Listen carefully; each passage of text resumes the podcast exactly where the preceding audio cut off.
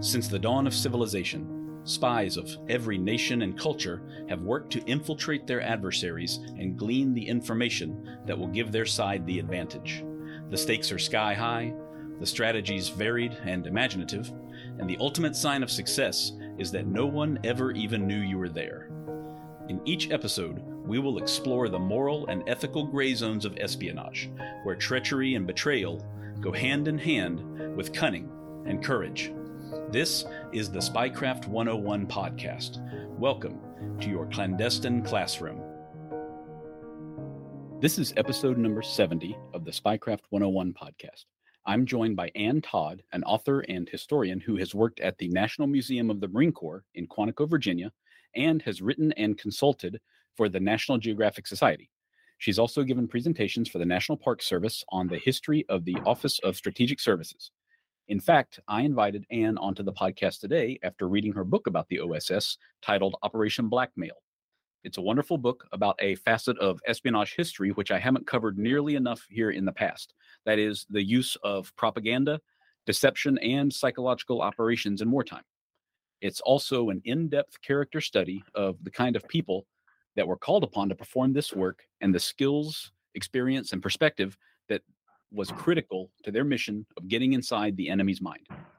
But before we get into the discussion of propaganda and deception in World War II, I want to say a big thank you to everyone listening who is also supporting me on Patreon, including James H. and Brian A. Your monthly contributions there help me keep this podcast going week in and week out. As a way of thanking my patrons, I offer a lot of great freebies and promotions, including free and discounted books and products from the Spycraft 101 store. Patrons also get exclusive access to long form articles of mine that aren't available anywhere else. If you haven't signed up for my Patreon yet, but you want to, just click the link in the show notes on whatever podcast platform you're listening to right now. And first of all, thank you for taking the time to sit down with me today. Oh, you're very welcome. It's my pleasure. I'm glad to hear it. This is something that I've said at the beginning of many episodes, but it's absolutely true in every case. I've been looking forward to this discussion for months now because I, I picked up your book. I think it was last year, as a matter of fact. It was, it was quite a while back. And I've been looking forward to trying to find a way to contact you and to hopefully get you to agree. And luckily you did. So here we are. Well, I'm glad you found me. So, speaking of finding and connecting with people, this book mostly centers around Elizabeth McIntosh, and she really has an amazing story, which I'm, I'm very happy to share. But how did you yourself first learn about Elizabeth, and how did you end up connecting with her as well? Well, Justin, I was on the hunt for a dissertation topic. I knew I wanted to write about World War II. My father was in the Battle of the Bulge. My mother was an Army nurse. I always wanted to be a spy. So, um, OSS documents had recently been declassified, and there were lots of them. I started with secondary literature and landed on Betty's book and Sisterhood of Spies. Everyone should read that about women in the OSS. A helpful archivist at the National Archives actually gave me her phone number and I cold called her. Oh wow. You got a hold of Betty, you just you just gave her a call out of the blue? I mean really. I just called her you know, she's a rock star in the intelligence community. She picked right up, and uh, you know, I said, "May I come visit you, interview you?" She said, "Sure." So, I mean, it's just that simple. Wow, wow, yeah, it's amazing how approachable some people are in that way. I've I've had similar experiences here with some of my previous guests you know, I've had some people that within a certain niche are incredibly well known, and outside of that niche, they're not known at all. You know, which kind of fits right. uh, Betty in a certain way, I think. But still, it's it's wonderful to connect with these kind of people. So, did she just open up, uh, like open right up to you as soon as she found out what you wanted, or was it like a gradual process of getting to know her? You know, she's a re- she was a really gracious person, and so I showed up at her house, met her cat, had some tea. you know, I said, Miss McIntosh, I'd really like to write about you for my doctorate and possibly publish it as a book. And she said, Why would you want to do that? you know, so we went from there. Hmm. So did you end up spending a, like a lot of time with her, or was it just a couple of big interviews and then followed by a lot of research, or or something else? Well, after my second visit with her, I was basically commuting to DC from Texas to work in the archives and to see her.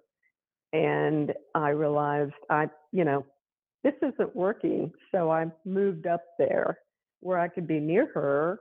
And we saw each other. You know, she was 95 when I met her. She lived to be 100. And I spent more evenings with her than not. Oh, wow. That's wonderful. Yeah. This was in in 20 what 2014, 2015 something like that. Is that right? No, let's see. I graduated in 2014, so five years before that. Oh, wow. Okay. She, and, well, she died in 2015. So, Ah. I see. I say, Well, it's wonderful that you had the opportunity to get to know her like that and that and that furthermore, you know, kind of selfishly we all got to read your your work and get to learn about her and get to know her through that medium as well. well, we became great friends. Hmm, We called yeah. each other cousin. Oh, wow. That's nice. You know, Betty had a lot of layers, so you had to peel them away, kind of like an onion. Mhm. Um, she was whip smart, extremely dry sense of humor, strangely magnetic. She had boyfriends hovering around her until the day she died when oh she Oh my turned gosh. 100. Wow. Wow. So, yeah. Hmm, I wouldn't have expected that, but she did. It, it's clear in your book, though, that she went through some very big changes, some some very distinctive phases of her life. You know, I think you made that really clear in the book. So it seems like those really, you know, created a very very complex and interesting person in the end.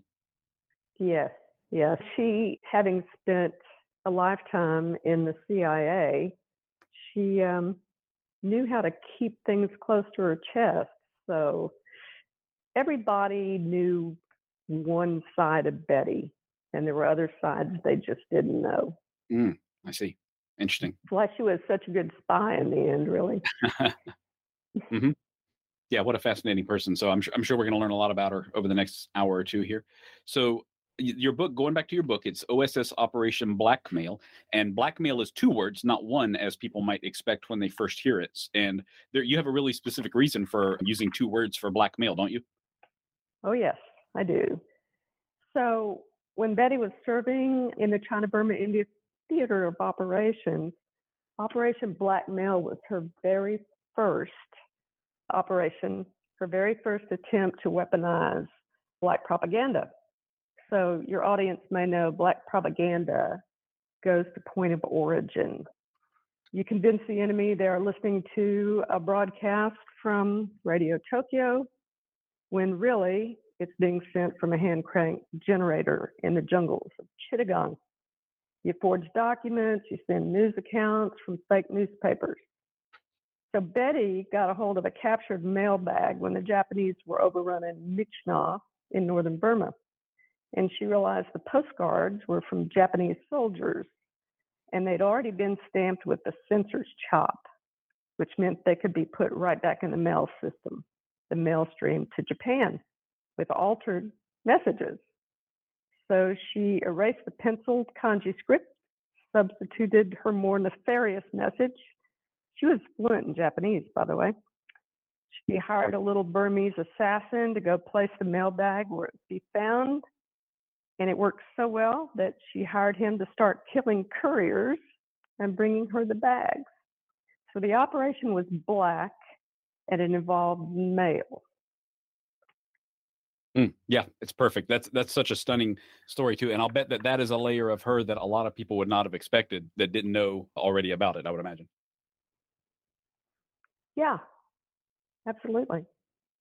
So you mentioned that point of origin is the difference between black propaganda and I guess white propaganda. So white propaganda is you know that it's coming, it's being broadcast by your adversary, and black propaganda you think is from your family or your chain of command or your government or something like that. Is that accurate? Exactly. White propaganda basically operated from the truth, as in where it was coming from and what it was, you know, what it was saying. They didn't really stray too far into the deception. Okay, okay, I see. That was information operations, I guess, and influence operations. Those are terms that are kind of in vogue now. But the, the black propaganda is is mm-hmm. really fascinating stuff because you think you're getting, a, like you said, a handwritten postcard from your soldier son or your soldier cousin or something like that, and it's actually Betty writing you a message. What what was the content of these messages that she wrote on the postcards, like saying the war isn't going well, or I, I want to come home, or something like that? Yeah, lots of those. But my personal favorite was uh, a message from a soldier to his young wife, and you know it was a loving message. I miss you. I can't wait to come home. She erased that and put, "Dear, Ke- Dear Keiko, I hope you and the children are well. I myself have fallen in love with a Kachin maiden and will remain in her village when my unit moves on. Please go on without me. Your loving husband, Yoki. Oh my gosh, Betty. Right? Is, is that kind of stuff. Yeah, that is that is devious for certain. But yeah, that, that would certainly divide the population in a way when you do enough of those anyway, if you send enough of those out over a long period of time. But that's yeah, that's very exactly. clever and it really strikes to the heart of morale, certainly. Oh yes. Mm-hmm. So, um, as, aside from the intercepted mail that you mentioned, what other kind of operations, propaganda operations, was OSS running at that time? Well, there was rumor mongering. There were faked newspapers, you know, with fake stories about bombing runs that had happened that never happened, but it would demoralize the Japanese troops if they thought their home villages were being bombed and they would find these fake photographs of casualties and run those things like that radio broadcasts you know you think you're hearing radio tokyo and you're not mm. mm-hmm. yeah i can imagine they would listen into that that frequency and get something that is not the news that they were expecting at all was it more like was it more fake doom and gloom kind of messages about the progress of the war or or i mean with the radio broadcast or is it something else yeah it was. Well, first of all, they would play really good music to uh, hook them in, you know.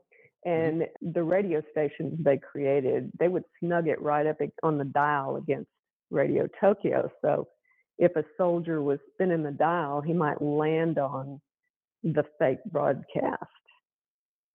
Oh, wow. Okay, that's very clever. So they, they think they're on the correct station and they're just a hair of a frequency off, I guess you could right. say. Wow. Right. They got really good at that. Wow, wow, wow. That's impressive and, stuff. And Betty would write the scripts for these broadcasts. Hmm. That must have been very clever stuff. Did what kind of like challenges did they face? Because well, first of all, I should ask: Was the OSS also doing this in the European theater, or was this like a Pacific theater only? No, they were doing it in the European theater. Marlene Dietrich was very involved in that. You know, she was the famous singer Mm-hmm. And she she would sing, and then it would there was a station called Soldatentochter West. That was the broadcast that would go out to the German troops. So yes, it was happening all over in every theater except really the Pacific. Although later in the war, things started coming out of San Francisco for the Pacific. Mm, you know, okay. MacArthur didn't want Donovan's people in his theater. So, yeah. Right, right. I know there's some enmity there between those guys. Yeah, no, no love lost between those 2 mm-hmm. So, were there any like unique challenges for creating this kind of black propaganda in the Pacific? Because it seems like the the Japanese culture and country was less well known and maybe even less knowable for a lot of Americans at that time. Did they have more challenges or, or, or less challenges or fewer challenges, I should say?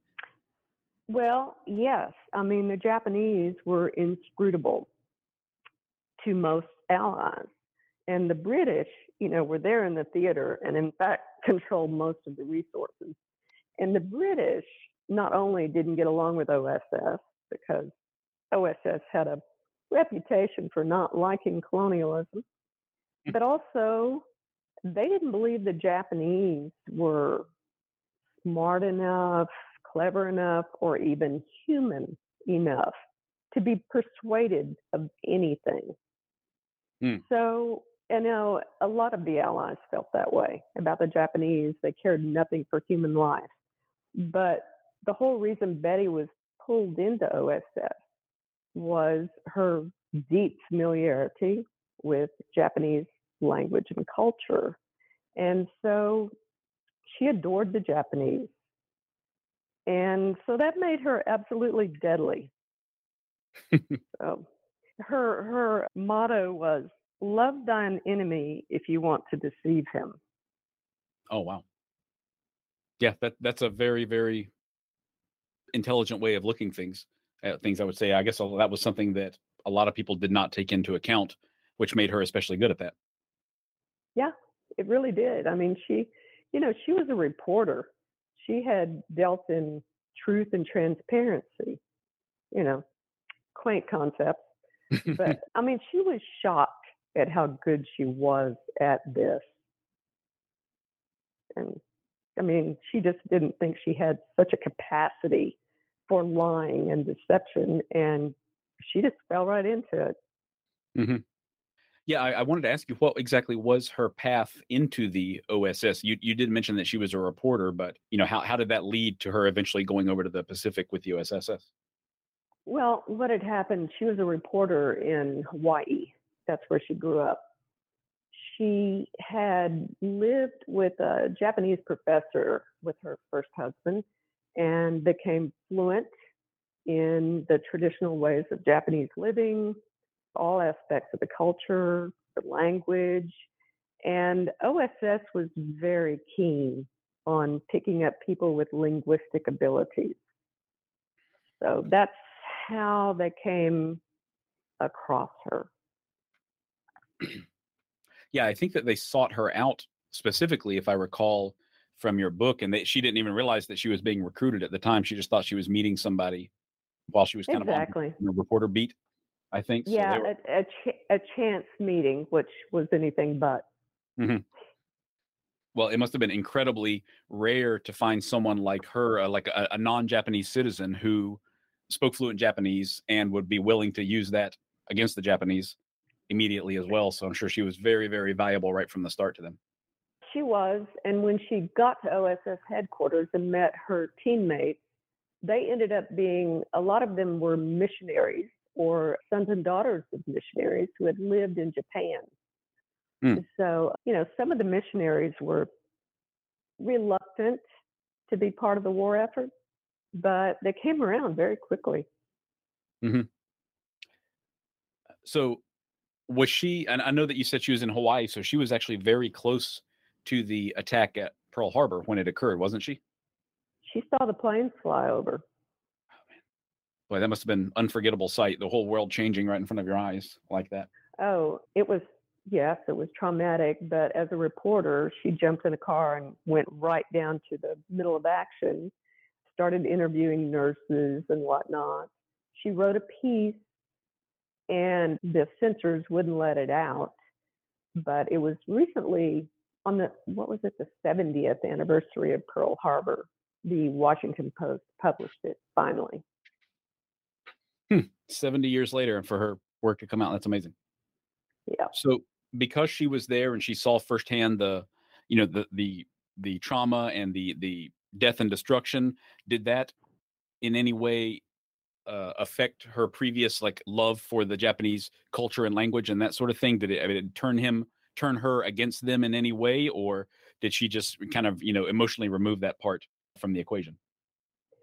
it didn't turn her against them, but like many Americans, she immediately, including Japanese Americans, you know, Daniel Inouye was right there on the island with her.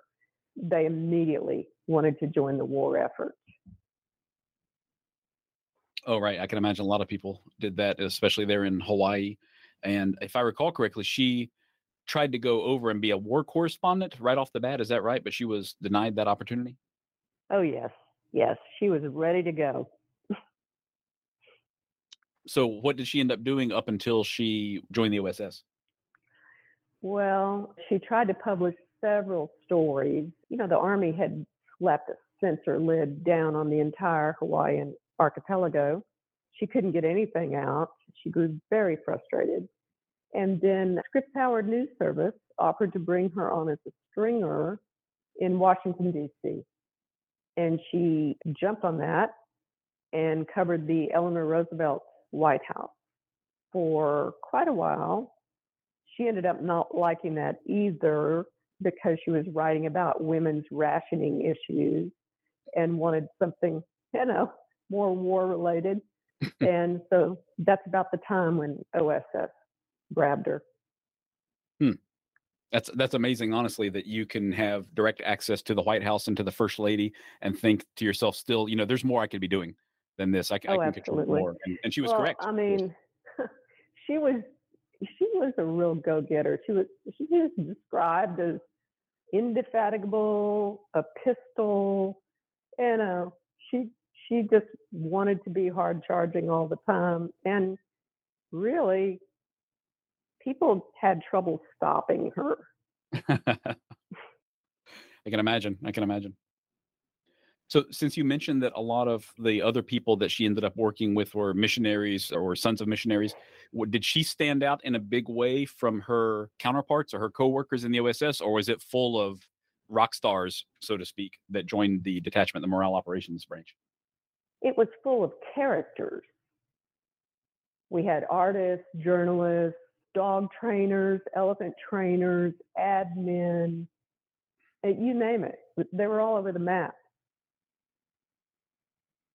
What was it? So, such a varied cast of characters, like you mentioned, what was it that made them right for black pop- propaganda operations, for the morale operations branch? Well, OSS in general attracted quite a cast of characters. You know, it was people who would never make it in the regular military, but had unique talents. And Donovan was really good at finding those people. If he had an operation and you had a talent that he needed, he didn't care what color you were, what gender you were, where you went to school, he brought you in. So, and recruitment got a little out of hand actually but you know people who were charged with vetting all these people kind of got overwhelmed but it was it was part of what oss was. It was a grab bag of intellect and artistic characters and you name it. Yeah certainly it's there's amazing people that you know i've seen i've read so many biographies so many portraits of these amazing people that served during that time and and you know they continue to just top each other with their outlandishness and their effectiveness as well. And you mentioned that a lot of these people wouldn't have fit in in the normal military, but they still had to go through some very serious training, even the propaganda people, right? Can you talk a little bit about how that went for them? Well, the propaganda people basically had three days of training for semi military operations, no boot camp type thing. You know, they, they had to go through psychological evaluation, which was rather comical. And um, Betty and her buddies had, I think, a day of weapons training, which didn't go that well. So they basically did, didn't train other than in the techniques of their craft, rumor mongering, faking things, and whatnot. Now, special operations, operational groups, those guys, they went through some very intense paramilitary training, commando style training. Mm-hmm. They brought in people from Hong Kong to train them in the dark arts. But again, they didn't waste time on learning to march or polish their shoes. Right, right. Of course, that that's not an OSS function to begin with. I know. So just three days of training, that's that's not much, but I guess did they end up staying pretty far from the danger zones, even over there in the China Burma India theater, or were they ever in personal danger, her, her group, when they were working? Well, in early 1945, Betty got on a C 47 and flew the hump, which at that moment was terribly treacherous. She flew behind enemy lines to Kunming up on a 7,000 foot plateau. So during her time in China, she was absolutely behind enemy lines. And at the very end of the war, a civil war broke out, of course, and she literally had to dodge bullets. Mm. Yeah, maybe that that she could have used a little bit more than those 3 days of training, but she did come out of it in one piece at least. Yeah, yeah. Well, but I mean, you never know what's gonna happen in in war, of course, and they had to get them overseas as fast as possible, I'm certain. Yeah, absolutely. So we we talked a little bit about morale operations, but was there anything else going on over there that Betty worked on besides the radio broadcasts and the newspapers and the intercepted mail? I mean, was she assisting with other stuff, or was this like a full time pursuit coming up with these these stories and these um, these lines of effort? I guess you could say to demoralize people. Oh, it was absolutely full time. But while she was in India working on the, you know, Burma theater, basically she sat around with her friends brainstorming coming up with things. And by the way the things they came up with totally terrified the men. They would listen in on this and just be mortified you know at Hmm. the schemes they came up with. But when she got to china it was more of a she joined an ongoing operation where it was more like a regular newspaper that would come out on a schedule I mean, in Burma, it was they just made things up as, they went along. But in China, it was like the regular production of a newspaper, the way it would have been back in Hawaii. Hmm, So, okay. yeah. Yeah, I think you mentioned, I I guess it was in Burma then that they had pu- huge problems, just logistical problems, like actually getting access to a printing press for a lot of the stuff that they needed to distribute to begin with, right? Well, she arrived there. I mean, to do this work, you have to have special materials. You have to have the right paper, the right ink, the right printing presses. And she landed in Delhi with typewriter ribbon and no typewriter. That's Hmm. it. The British had everything she needed. But as I mentioned, the British didn't like the Americans. They felt the Americans wanted to take their colonies away from them, which they did. we have a history of doing that. but Yes. but so Betty was really good at charming people, and she literally charmed the British into giving her the materials she needed. Hmm. Okay. Uh, was that like a weeks long process or months long process to Well, actually get well, it running? started the minute she got there. I mean, that captured mail bag came from the British. This gruff, you know, British officer, in exchange for her cigarette ration, told her she could dip her hand in this mail bag and whatever she could pull out with one fist, she could keep. Oh, so wow. that's how it started.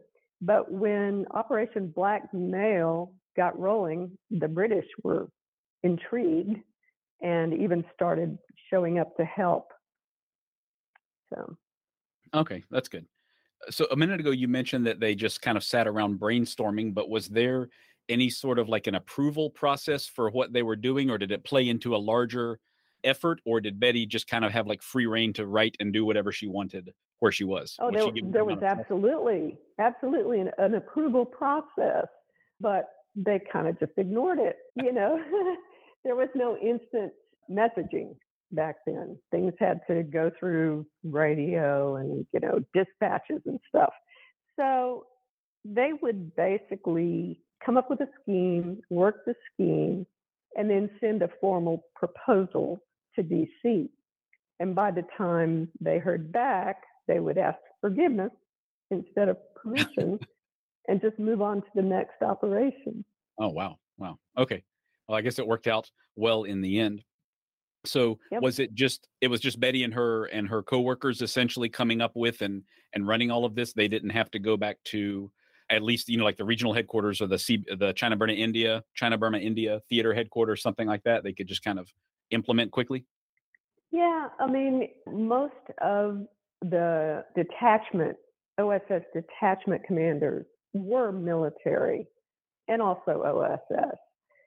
And they kind of thought what morale operations was doing was a bit of witchery. And so they kind of just didn't want to know about it. Hmm. So they didn't, you know, so and her pals just didn't really trouble them with what they were doing. I see. And you mentioned that the men were kind of mortified by what by what they were coming up with. So what, it was Betty, and was it was it mostly women that she worked with in the Operation Black Mail?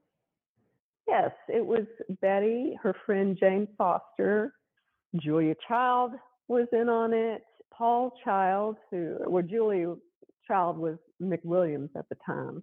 She wasn't married to Paul Child. Paul Child was in love with Jane, and so he was always sort of lurking around and he would end up sitting down and brainstorming with them. So it, it was a little cabal there. Oh, wow. That's good. Yeah, I've always heard so many times over the years that Julia Child was involved with the OSS, but I didn't really know the specifics of it until I read your book. And it was it was really fun read, obviously, and it was really great to kind of see how all that played out. And she was, like you said, she was single at the time, and she met Paul on mission, I guess, right? And he he wasn't even. I mean, it wasn't love at first sight exactly. They kind of came together later on, I suppose, right? Well, she was smitten with him. He was in love with Jane, and then Julia and Paul and Betty were sent to China. Betty was always Team Julia, you know, rooting for her. Mm-hmm. Yeah, Julia won him over with Jane out of the picture.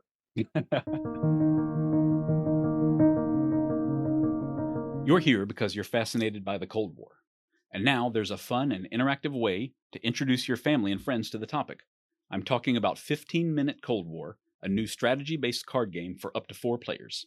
As one of the great powers during the Cold War, use your armed forces to attack opponents while defending yourself with military, scientific, and economic assets. There are also wild cards based on real events and people to keep things interesting. For example, how will Oleg Penkovsky weaken one side or strengthen another? Players don't have to know any history to start playing. Just learn the color codes and point values of each card. My eight year old daughter understood the game mechanics within a few minutes and has already won two rounds against her mom and I. There's also an expansion edition available for game nights of up to eight players. Find it at 15mincoldwar.com. That's 15min coldwar.com and make sure to follow at 15 Minute Cold War on Instagram. Yeah, that's that's funny. A little a little love triangle there in the middle of the war, but I guess it was not by any means the only one. Across and you know, Betty, as she became a celebrity chef, mm-hmm. but Betty always said when she met Paul, she couldn't even boil water, and Paul started taking her to restaurants and explaining how to pair wine and all that kind of stuff. Oh wow! Wow, he was a huge influence on her. Then I didn't realize that. Huge, yes. Okay, good. So was Julia? Was she involved in? I mean, was she one of the idea girls then? I mean, I know that she was working on a couple of different things, if I recall correctly from your book. Well, you know, they always say Julia Child was a spy. Well, no, she wasn't. She was something much more important. She was a registrar. She was the clearinghouse for intelligence that came in. She collated it and she was the one who sent it out to be actionable in the field. She was indispensable to Donovan and she came up with a, a Rolodex kind of, today it would be a spreadsheet that was nothing short of brilliant. So she was way more important than just a spy. Well, yeah, that's a that's a tremendously unappreciated part of the whole thing is you know collating information and getting it to the people who need it. That's not the glamorous part but it's it's absolutely as critical as collecting all of that stuff in the first place. Yeah if you've ever known a registrar in the museum world for example you know they made things run. Mm-hmm. yeah i can imagine. I can imagine. I haven't met any myself but it certainly makes sense. So once they created this stuff i know that you mentioned earlier that she had this Burmese assassin who could who could take the mailbag back and put it into the stream somehow. But how exactly did they do that? I mean, I know that they could kind of hijack the radio signal a little bit, and I know mm-hmm. that they could, you know, put stuff back in the system. But how did all that work? Well, there were Japanese couriers. They they were free ranging all over Burma. They would go up and down the trails to all the units and gather up mail bags and you know take them to the censor. The censor would put it, their chop on it, and then they would continue on with their mail bags to get them to Tokyo. And so Betty hired her little assassin to start just waylaying them. killing them, bringing her the mail bag. And when she got everything done, the little assassin would take it back and plant it where the Japanese would find it. Hmm. Was he putting it back with the body, like in a matter of hours, or was he just putting it somewhere where they, a patrol would come across it, for example? Well, it varied. Usually it was where a patrol would find it, but as this operation proceeded, they got real good at it and could work quickly. And so I don't know for sure, but I would imagine sometimes it would be within a 24 hour turnaround. Hmm. Okay. Did they ever have any way of measuring their success or getting any kind of feedback on on what effect all of these operations were having on Japanese morale? Well, you know, psychological warfare is opaque at both ends you never really know what your recipient looks like, your enemy, mm-hmm. and mm-hmm. your or if if your propaganda has had its desired effect, and you and the enemy never really knows who you are. So it's it's not for instant gratification. I mean, I often say there's no clear victory in the battlefield of the mind. Mm-hmm. You just put your stuff out there that's why a lot of the military called it witchery, voodoo, and thought it was just worthless. However, one of her better operations for Betty, she forged a surrender order and made it look like it was from the Japanese High Command. And that was so effective that people walked out of the, the Japanese soldiers walked out of the jungle clutching those things in their hands.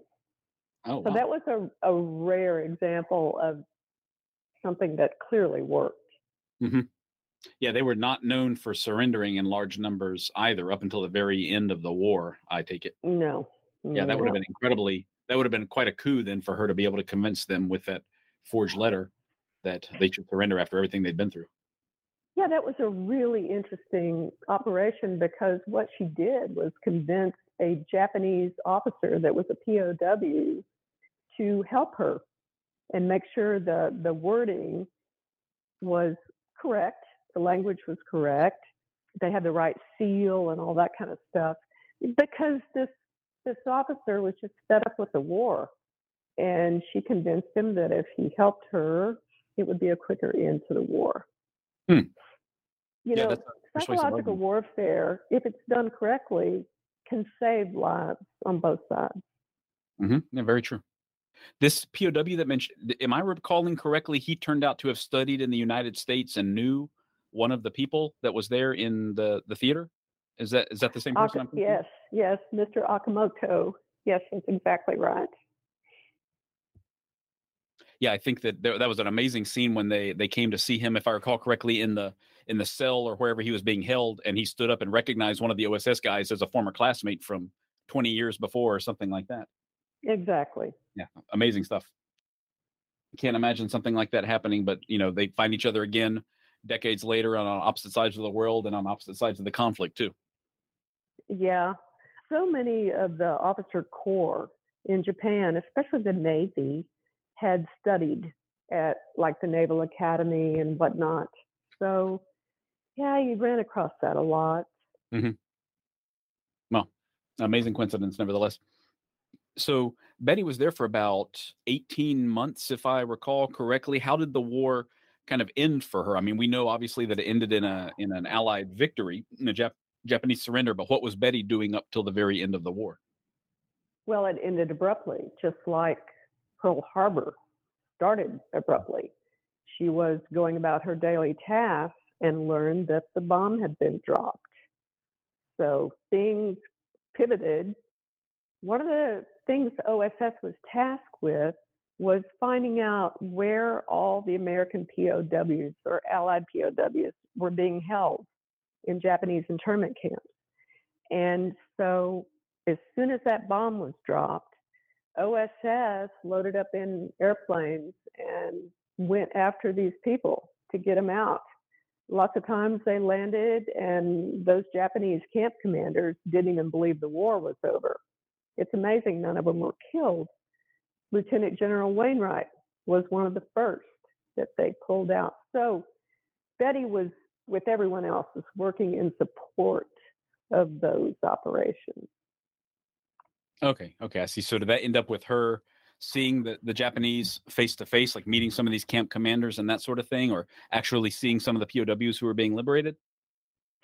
Oh, yes. She saw the Allied POWs being Mhm. liberated, absolutely. Boy, that must have been tremendous moment for her, for them, for everyone. I would imagine seeing the, you know, lives saved at the end of the war now that it's over with. Yes. So what about everybody else on the team, the ones with Jane and, and Paul and Julia? What happened to them after the war ended? Where did they go? I mean, we know about Julia and Paul for the most part, but what about the others? Well, Jane, she was recruited because of her fluency in Malay, the lingua franca of what's now Indonesia. Mhm. And so they literally dropped her into Jakarta at the very end of the war to help liberate the Dutch and the other allies that were being held there. And she also ended up dodging bullets because things were so tense between the Dutch, the British, and the Malay people. So that was a really invaluable operation that she did. Very exciting, actually. And let's see, Julia was sent back to DC. Paul was sent back to DC.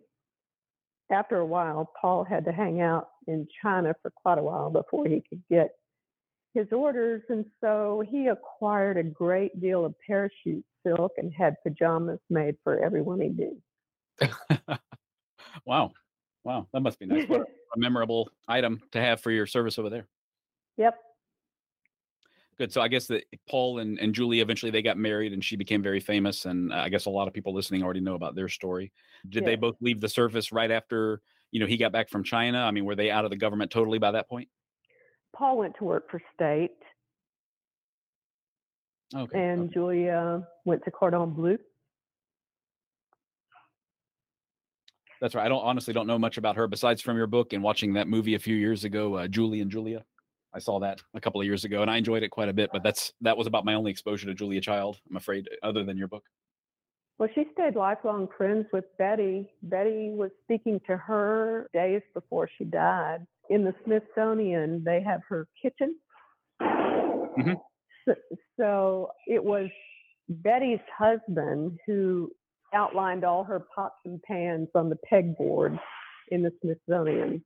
Really? Oh, I didn't know that. hmm Okay, that was her husband that she married after the war, the OSS colonel. Am I thinking of the right person?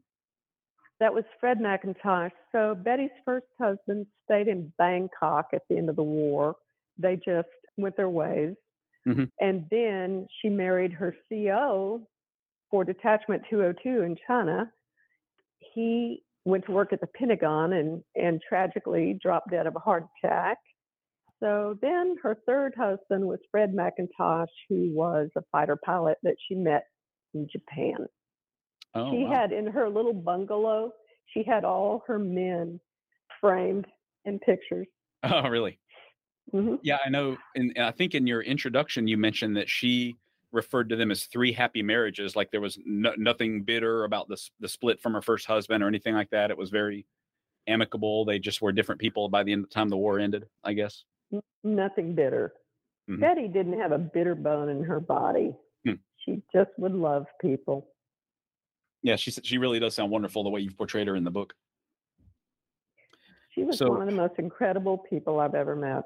That's good. That's wonderful. I did want to ask you about Jane a little bit more because I know that Jane contributed quite a lot in the in the theater and then in Indonesia right after the war, but she ended up herself being accused of being a spy, as you mentioned, a communist spy, just a few years after that. So, did Betty or do you believe that she really was? Because the accusations were coming from other former communist spies as well. Well, some of those former communist spies were charlatans, grifters, all you know, thieves. But I mean, Jane is an upsetting story. She went down a dark path. She had been a communist before the war in the 30s. I mean, millions of Americans were. But unfortunately, the NKVD worked hard to recruit her after the war. Now, I've gone through all the NKVD transcripts, and they assigned her a code name. But you know what? They did that with everybody that they had an interest in. That didn't that didn't mean they had been recruited. Mhm. So it- I'm Team Jane on this. I I believe if she did anything, it was very low level. Maybe when she and her husband at the time got hard up for money, that's possible. Betty maintained her innocence. I went with Betty. So, but it's very controversial. The FBI has never backed off their accusations. You know, I wrote her up for the CIA, and she's still just kind of considered persona non grata, even though her service during the war was exceptional. Right, right. That's a that's a very kind of murky story from from what I've read, and I'm certain that you've read more about it than I have. And and Betty served with her, you know, in in Yeah. theater, of course. So well, Betty they were best long way. friends. They were Mhm. best friends. Yeah, It seems like Jane's, I mean, her activities during the war and then right afterwards in Indonesia, those are kind of above reproach, right? I mean, nobody nobody is claiming that they were there was anything going on at that time. Is that right? Not from well, well, when she was in the, in in Indonesia, she wrote up. She interviewed Sukarno. She wrote up what was happening on the ground there, and kept trying to send it to the State Department, and they ignored it, and that really frustrated her. So, when she got home, she wrote an article for the San Francisco Chronicle, just venting, and it was published. But after a period of time, the FBI decided that that was classified. Well, it wasn't classified. It had been through State Department, OSS, no one stamped it hmm. classified. But that's what they hung her on. So it, it's ludicrous, really. Hmm. Interesting. so if I if I recall correctly, it was years later, like in the late fifties, Jane was eventually she was charged. She and her husband were charged with some espionage related crimes, but they were never convicted of anything. They were never even tried. I don't think, right? Right. Because they were out of the Right. country. So there's not really any Um, resolution to that story. No, there wasn't. Well, there's a sad, uh, a sad they- resolution, I guess. But, but They well, they were charged with multiple counts of espionage, some of which would have been punishable by the death penalty. Mhm. They the FBI pursued her into Paris. The French intelligence refused to extradite her. So that's what put the end to that. But she was never able to go home. Yeah, yeah, I can see that. That certainly hangs over you in a way, and the FBI is not going to forgive or forget once they've no, they hung that many don't.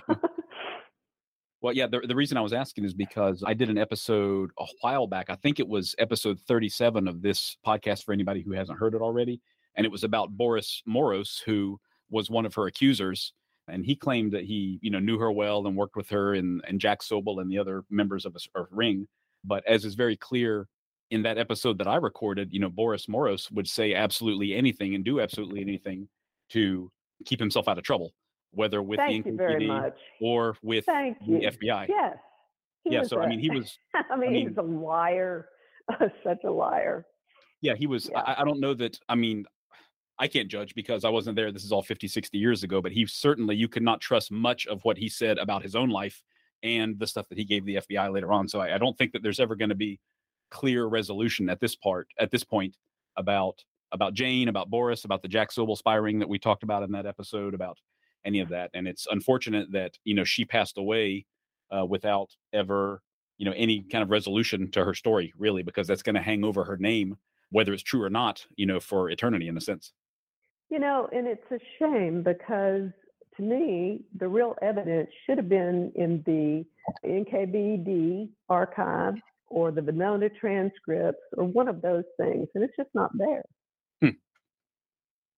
yeah i At think least for for wartime operations, which is what they initially charged her with.